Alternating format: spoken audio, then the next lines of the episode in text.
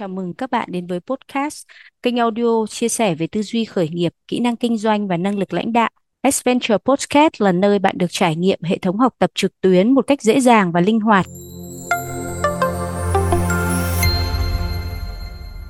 Adventure xin phép được hỏi anh một câu nữa, đó là hiện nay như chúng ta thấy, đặc biệt sau đại dịch Covid, chúng ta nhận thấy thế giới có rất nhiều biến đổi có rất nhiều các ứng dụng của khoa học công nghệ được tham gia vào hoạt động kinh doanh. Marketing cũng có rất nhiều hình thức khác như digital marketing và đặc biệt là sự xuất hiện của AI, trí khôn nhân tạo thì điều đó có rất nhiều tác động lên hoạt động networking. Vậy thì theo anh những cái sự xuất hiện đó nó có những tác động gì khiến cho hoạt động networking thay đổi và những giá trị nào thì hoạt động networking vẫn được giữ nguyên? Vâng, xin mời anh. Vâng, ờ, cảm ơn chị Nguyệt Anh. Cái câu hỏi này rất là hay và tôi cũng đã tiếp cận với lại những người lãnh đạo networking cộng đồng của toàn cầu. Rồi từ những người nhiều quốc gia hiện ờ, phát triển cho đến những người nước nước đang hội nhập như những nước chưa phát triển. Và đặc biệt là chúng tôi cũng hỏi về cái uh, công nghệ digital hay là công nghệ AI đặc biệt là nói về cái giới trẻ nhiều hơn. Thì tôi được rút ra những cái kinh nghiệm như thế này cũng theo theo như quan sát nha thì tôi thấy là ở trên cái uh, website của tiến sĩ Ivan Meiser hay những cái cái trang xã hội đó thì tiến sĩ Ivan Meiser là những người gọi là truyền thống rồi bao nhiêu năm rồi sáng lập ra BNI rồi theo cái cách gợi mời những người bạn để thành lập ra cái BNI đấy. Nhưng mà đến giờ này thì hồi xưa thì tiến sĩ Evan Meiser có 3.000 người follower thôi. Bây giờ thì theo tôi được biết là càng cái công nghệ cao thì thông qua một cái nền tảng như vậy tiến sĩ Ivan Meiser thông qua một cái nền tảng science thì hiện giờ có hơn 300 ngàn follower như vậy cái câu hỏi đặt ra là ủa vậy người ta có tiếp tục theo cái cách truyền thống về networking như tiến sĩ Ivan Mayer không? tại sao người ta follow up nhiều thế? Chắc chắn là cũng có những cái truyền thống mà ta muốn học hỏi. À, và điều mấu chốt ở đây là chúng ta luôn không ngừng xây dựng networking thông qua cách truyền thống nhưng cái đổi mới đó giúp cho chúng ta thành công hơn thông thông qua cái nền tảng digital số hóa.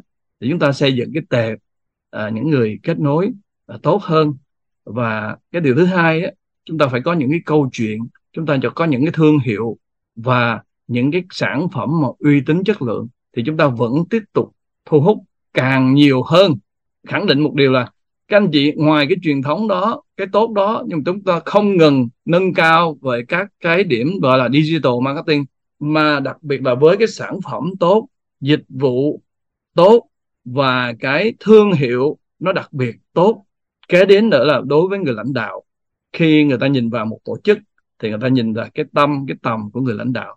Và người ta nhìn vào cái tổ chức đó là cái giá trị cốt lõi là gì? Chứ ngoài cái networking ra, kỷ nguyên số và AI thì nó cũng tiếp tục duy trì để trả lời nhiều hơn cái thật và cái chân thành và cái uy tín và cái tầm nhìn đó để giúp cho mọi người càng hiểu nhiều hơn nữa nên vì thế đối với digital marketing hay là đối với AI hay với nền tảng xã hội trên toàn cầu, chúng ta luôn có một tầm nhìn rõ ràng. Chúng ta luôn giá trị cốt lõi, đầy đủ, chân thành và mục tiêu của chúng ta mang đến cho những cái tệp khách hàng của chúng ta là gì. Thì dần dần thì chúng ta làm những điều đó một cách nhất quán, thì truyền thống và đổi mới, chứ không thể nào mà đổi mới không có truyền thống. Thì đó là networking. Từ ngày xưa đến giờ này cần nhiều hơn về các nền tảng xã hội. Và nền tảng xã hội cũng rất cần nhiều hơn cái cách networking một cách đầy truyền thống. Vì thế BNI luôn không ngừng nâng cao cái công nghệ lên và luôn không ngừng mở rộng cái mạng social lên. Và cái cách kết nối truyền thống này từ 230.000 member, giờ hơn 300.000 member, sắp tới cũng sẽ lên một triệu member trên hơn 100 quốc gia.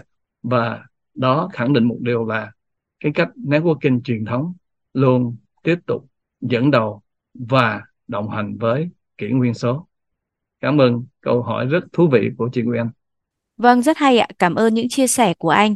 Theo anh thì chủ doanh nghiệp Việt Nam sẽ cần làm gì để tạo nên sự khác biệt, tạo nên lợi thế cạnh tranh của mình trong kỷ nguyên số hiện nay và để doanh nghiệp có thể phát triển mạnh mẽ, đưa thương hiệu Việt Nam vươn ra thế giới? Như vậy thì tôi tóm lại có hai cái phần trong cái câu hỏi của Truyền Anh, đúng không? Cái thứ nhất là cái cơ hội nào của doanh nhân Việt Nam với cái sự hội nhập toàn cầu.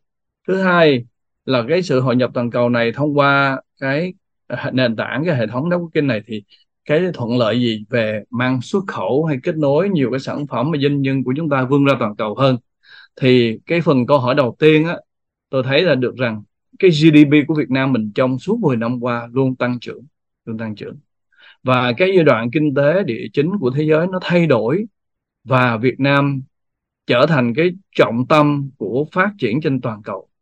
Bây giờ có thể nói là top 3 quốc gia mà trên thế giới đang tập trung để mà đổ bộ vào để đầu tư. Lý do thứ nhất, cái tư duy tích cực và luôn thay đổi, cởi mở để làm việc chăm chỉ và thông minh hơn của người doanh nhân Việt Nam chúng ta lúc nào cũng đã có và sẵn sàng và luôn luôn học tập. Đó là cái chân quý, cái sự chăm chỉ cộng với sự đổi mới này, sự nhiệt thành, làm nhiều hơn, làm nhiều hơn và làm nhiều hơn. Rồi giờ làm khôn ngoan hơn, khôn ngoan hơn và khôn ngoan hơn thì hai cái này cộng với nhau, cái phẩm chất đó nó có sẵn và trong sự hội nhập này nó làm cho cái người doanh nhân mình có cơ hội nhiều đón tiếp. Cái yếu tố thứ hai nữa là cái uh, chính trị ở Việt Nam ổn định kinh tế phát triển ổn định trong nhiều năm qua. Uh, chúng ta có những người lãnh đạo uh, của đất nước chúng ta uh, luôn hết tâm với lại cái nền kinh tế uh, chuyển biến. Anh ta chúng ta thấy sau Covid chúng ta thấy có nhiều cái góc độ gọi là áp lực về hỗ trợ doanh nghiệp thì chính phủ làm tốt hơn áp lực về cái lãi suất áp lực về cái uh, kinh tế bị tác động giảm xuất khẩu hay là kinh tế gọi là cái nhiều cái người sản xuất gia công cũng bị ảnh hưởng đặc biệt nhiều cái sản phẩm của chúng ta xuất khẩu đi toàn cầu nó cũng bị ảnh hưởng. Ừ, lớn hơn nữa là về cái việc bất động sản và cái chuyện nguồn vốn à, lãi suất thì được điều chỉnh. Điều thứ ba tôi thấy là cái công nghệ mà anh em đang dùng và cái nền tảng số đổi mới của Việt Nam thì tôi đi ra những nước láng giềng như Singapore, Malaysia vừa rồi tôi qua bển tôi chia sẻ thì người ta mới nói rằng ôi Việt Nam là rất talent về technology và innovation. Người ta nói là Việt Nam mình rất là tài giỏi về cái đổi mới sáng tạo về về cái công nghệ số. Tôi thấy tôi cũng mừng. Và họ thống kê ra là Việt Nam cũng có nhiều cái uh, dự án đưa ra gọi vốn rất thành thành công và họ mong muốn qua Việt Nam để gặp nhiều hơn. Đó là cái tôi thấy là cái cơ hội lớn để cho các nền kinh tế và các công ty lớn hội nhập vào Việt Nam. Và cái câu trả lời thứ hai đó là cái rất quan trọng đó là như vậy chúng ta trở thành cái người công dân toàn cầu như thế nào thì chúng ta cứ chỉnh chu chúng ta nói năng uh, tích cực và chúng ta hãy, hãy trở thành cái nhớ là bảy cái đặc tính của nền networker Ray networker thì các anh chị đi đâu các anh chị cũng được tiếp đón và trên toàn cầu cái sự hội nhập dễ hơn. Thì chúng ta phải gì? xuất khẩu mình trước mình xuất khẩu cái thái độ cái tích cực cái tầm lãnh đạo của mình trước. Và sau đó mình nói đến là mình xuất khẩu cái sản phẩm gì của mình tạo ra của đất nước mình tạo ra đúng không? Là cái điều kế tiếp và điều kế tiếp nữa là chúng ta thông qua các cái tổ chức cái networking toàn cầu này để anh chị được cùng cái văn hóa giao tiếp cùng cái phương pháp làm việc và cùng cái một cái cách để sống giúp đỡ người khác như cụ thể như BNI hay những thương hiệu khác mà chúng tôi làm. Thì tôi mong muốn rằng điều đó sẽ là cái cơ hội để chúng ta xuất khẩu nhiều sản phẩm hơn. Người ta cũng hỏi chúng tôi là ô Việt Nam sắp tới như đang uh, là cái nơi để sản xuất chip nhiều chúng tôi đang có nhà máy để test chip. Tôi muốn uh, liên hệ với là những người ở đây ở đây họ ta hỏi những cái công ty khác nhau người ta biết được những cái khu công nghệ cao của thành phố Hồ Chí Minh khu công nghệ cao ở ngoài Bắc rồi ở bên Đà Nẵng những cái, cái trung tâm đào tạo đổi mới sáng tạo của người trẻ của chúng ta. Nó tùy thuộc vào cái năng lực của người lãnh đạo chúng ta xuất khẩu chính cái tư duy cái tâm trí của chúng ta xuất khẩu con người chúng ta và xuất khẩu cái sản phẩm của chúng ta thì cơ hội rất lớn cho cái người doanh nhân của Việt Nam mình tôi cảm ơn cái câu hỏi đó là đối với chuyện anh, đối với tình hình của Việt Nam trong và ngoài nước, cũng như tình hình của sẵn sàng của người, tài trí của người doanh nhân, cũng như sản phẩm, dịch vụ mà chúng ta xuất khẩu qua toàn cầu.